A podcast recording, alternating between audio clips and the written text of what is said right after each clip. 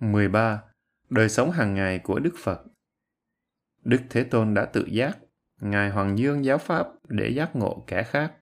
Majjhima Nikaya Đức Phật có thể được xem là vị giáo chủ hoạt động tích cực và nhiệt thành nhất trên thế gian. Ngài luôn luôn bận rộn với công việc đạo Pháp trọn ngày, ngoại trừ những lúc cần phải để ý đến vài nhu cầu vật chất. Chương trình hoạt động của Ngài được sắp xếp rất có quy củ và mực thước. Đời sống bên trong là hành thiền, tĩnh tâm và chứng nghiệm hạnh phúc niết bàn. Bên ngoài là phục vụ vị tha, nâng đỡ phẩm hạnh của chúng sanh trong khắp thế gian.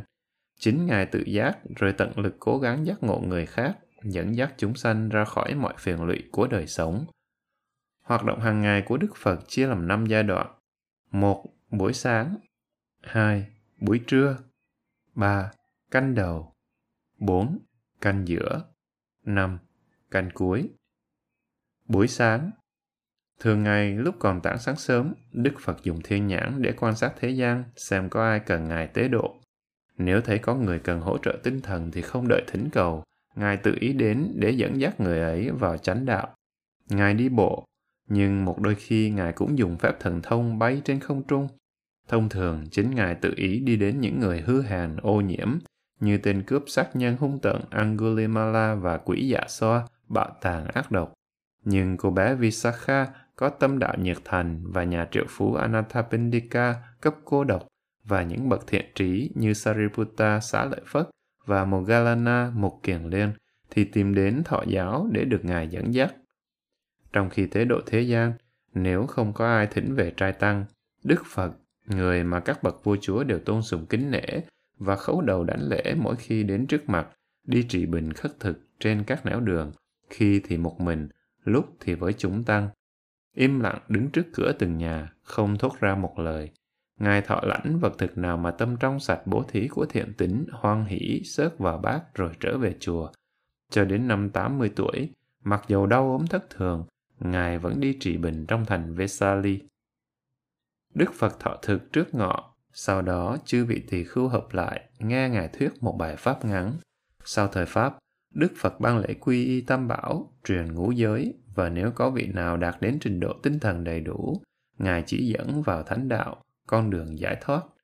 Một vài vị đến gần để xin đề một hành thiền thích hợp theo tâm tánh mình. Nếu có lời thỉnh nguyện, đôi khi Ngài cũng ban hành lễ xuất gia. Buổi trưa, sau khi giảng dạy hoặc kêu gọi chư vị đệ tử, Đức Phật lui về tịnh thất. Nếu muốn, Ngài nằm nghiêng mình bên mặt và định thần một lát.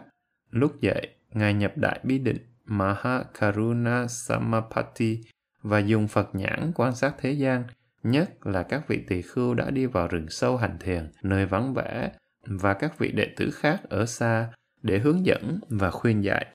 Nếu có một vị ở xa cần được hỗ trợ, Ngài dùng thần thông bay đến nơi để tế độ rồi trở về tịnh thất. Vào buổi chiều, thiện tính kéo đến nghe Pháp. Do Phật nhãn, Ngài nhìn vào khuynh hướng tâm tánh của từng người trong cử tọa để thuyết pháp độ một giờ. Mỗi người nghe, giàu tâm tánh và tình cảm hoàn toàn khác nhau, đều có cảm tưởng rằng bài pháp của Đức Phật đặc biệt hướng về mình. Đó là phương pháp giảng dạy của Đức Phật. Ngài thường dùng những thí dụ, những hình ảnh hay những ngụ ngôn có liên quan đến đời sống hàng ngày trong nhà để giải thích giáo lý và Ngài nhắm vào tri thức hơn là tình cảm. Đối với người thuộc hạng trung bình, Đức Phật bắt đầu giảng về hạnh bố thí, giới luật và hạnh phúc ở các cảnh trời. Đối với người tiến bộ hơn, Ngài đề cập đến những nguy hại của thú vui vật chất và hạnh phúc của sự từ khước, buồn xả, thoát ly. Với các vị đạt đến trình độ cao thượng, Ngài giảng về Pháp tứ diệu đế. Trong một vài trường hợp hiếm hoi, như trường hợp Angulimala và bà Khema, Đức Phật dùng oai lực thần thông để ảnh hưởng đến tâm người nghe. Giáo pháp cao siêu của Đức Phật gợi nguồn cảm hứng cho cả lớp đại chúng lẫn hàng trí thức. Một thi sĩ Phật tử có hát lên những lời tán tụng như sau. Đem phỉ lạc đến bậc thiện trí, tạo kiến thức cho hạng trung bình và đánh tan đêm tối của người ngu muội. Đây quả thật là ngôn ngữ của tất cả mọi người. Cả hai lớp người, giàu và nghèo, cao sang và thấp kém, đều từ bỏ đức tin cũ của mình để hướng về thông điệp hòa bình của Đức Phật Nền đạo Pháp Sasana sơ sanh bắt đầu với năm vị đạo sĩ như hột nhân của tế bào, sớm sanh sôi nảy nở. mở rộng đến hàng triệu người và một cách êm thấm, ôn hòa khắp miền Trung Ấn Độ. Canh đầu, từ 6 giờ đến 10 giờ đêm là khoảng Đức Phật dành riêng để các vị tỳ khưu được tự do thỉnh cầu Ngài rọi sáng những hoài nghi của mình, hỏi về những điểm phức tạp trong giáo pháp, xin đề mục hành thiền và lắng nghe thuyết giảng. Canh giữa, từ 10 giờ đến 2 giờ khuya, chư thiên và chư phạm thiên là những chúng sanh mà mắt người không thể trông thấy, từ các cảnh trời đến hầu Phật và hỏi Ngài về giáo pháp. Trong kinh sách có một đoạn thường được nhắc đi lặp lại như sau. Lúc bấy giờ đêm đã khuya, một vị trời có hào quang rực rỡ đến gần Đức Phật, cung kính đảnh lễ và đứng lại một bên. Nhiều bài kinh và nhiều lời vấn đáp được ghi lại trong bộ Samyutta Nikaya Tạp A Hàm. Canh cuối Canh cuối cùng trong đêm, từ 2 giờ khuya đến 6 giờ sáng được chia làm 4 phần. Phần đầu từ 2 đến 3 giờ, Đức Phật đi kinh hành, Chankhamana. Từ 3 giờ đến 4 giờ, Ngài nằm định thần, nghiêng về phía tay mặt. Từ 4 giờ đến 5 giờ, Ngài nhập đại bi định Maha Karuna Samapati và rải tâm từ đến khắp nơi, làm êm dịu tâm trí tất cả chúng sanh.